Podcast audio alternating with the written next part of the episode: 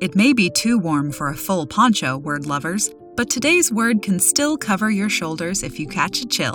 The word of the day is fichu, spelled F I C H U. Fichu is a noun that refers to a woman's kerchief or shawl, generally triangular in shape, worn draped over the shoulders or around the neck with the ends drawn together on the breast.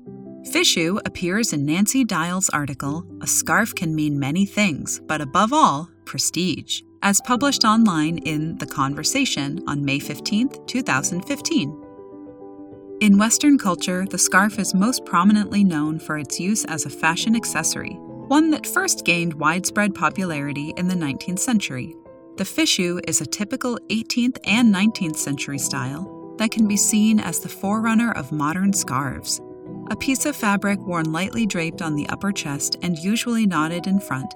It provided modest covering, but was also an opportunity to add an especially fine textile, sometimes lace edged or embroidered, to an ensemble. Fichu is a borrowing from French, in which it's the past participle of the verb ficher, meaning to kick someone out or to fall apart.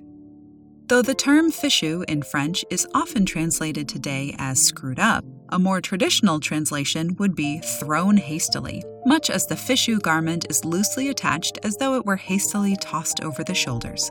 The verb ficher derives from the Latin stem fix, spelled F I X, meaning to fasten or to pierce. The stem fix is the source of English fix, fixation, fixture, and suffix, all of which have to do with repairing or attaching something. Patch up any holes in your word knowledge with Word of the Day at dictionary.com. Click the link below to learn more.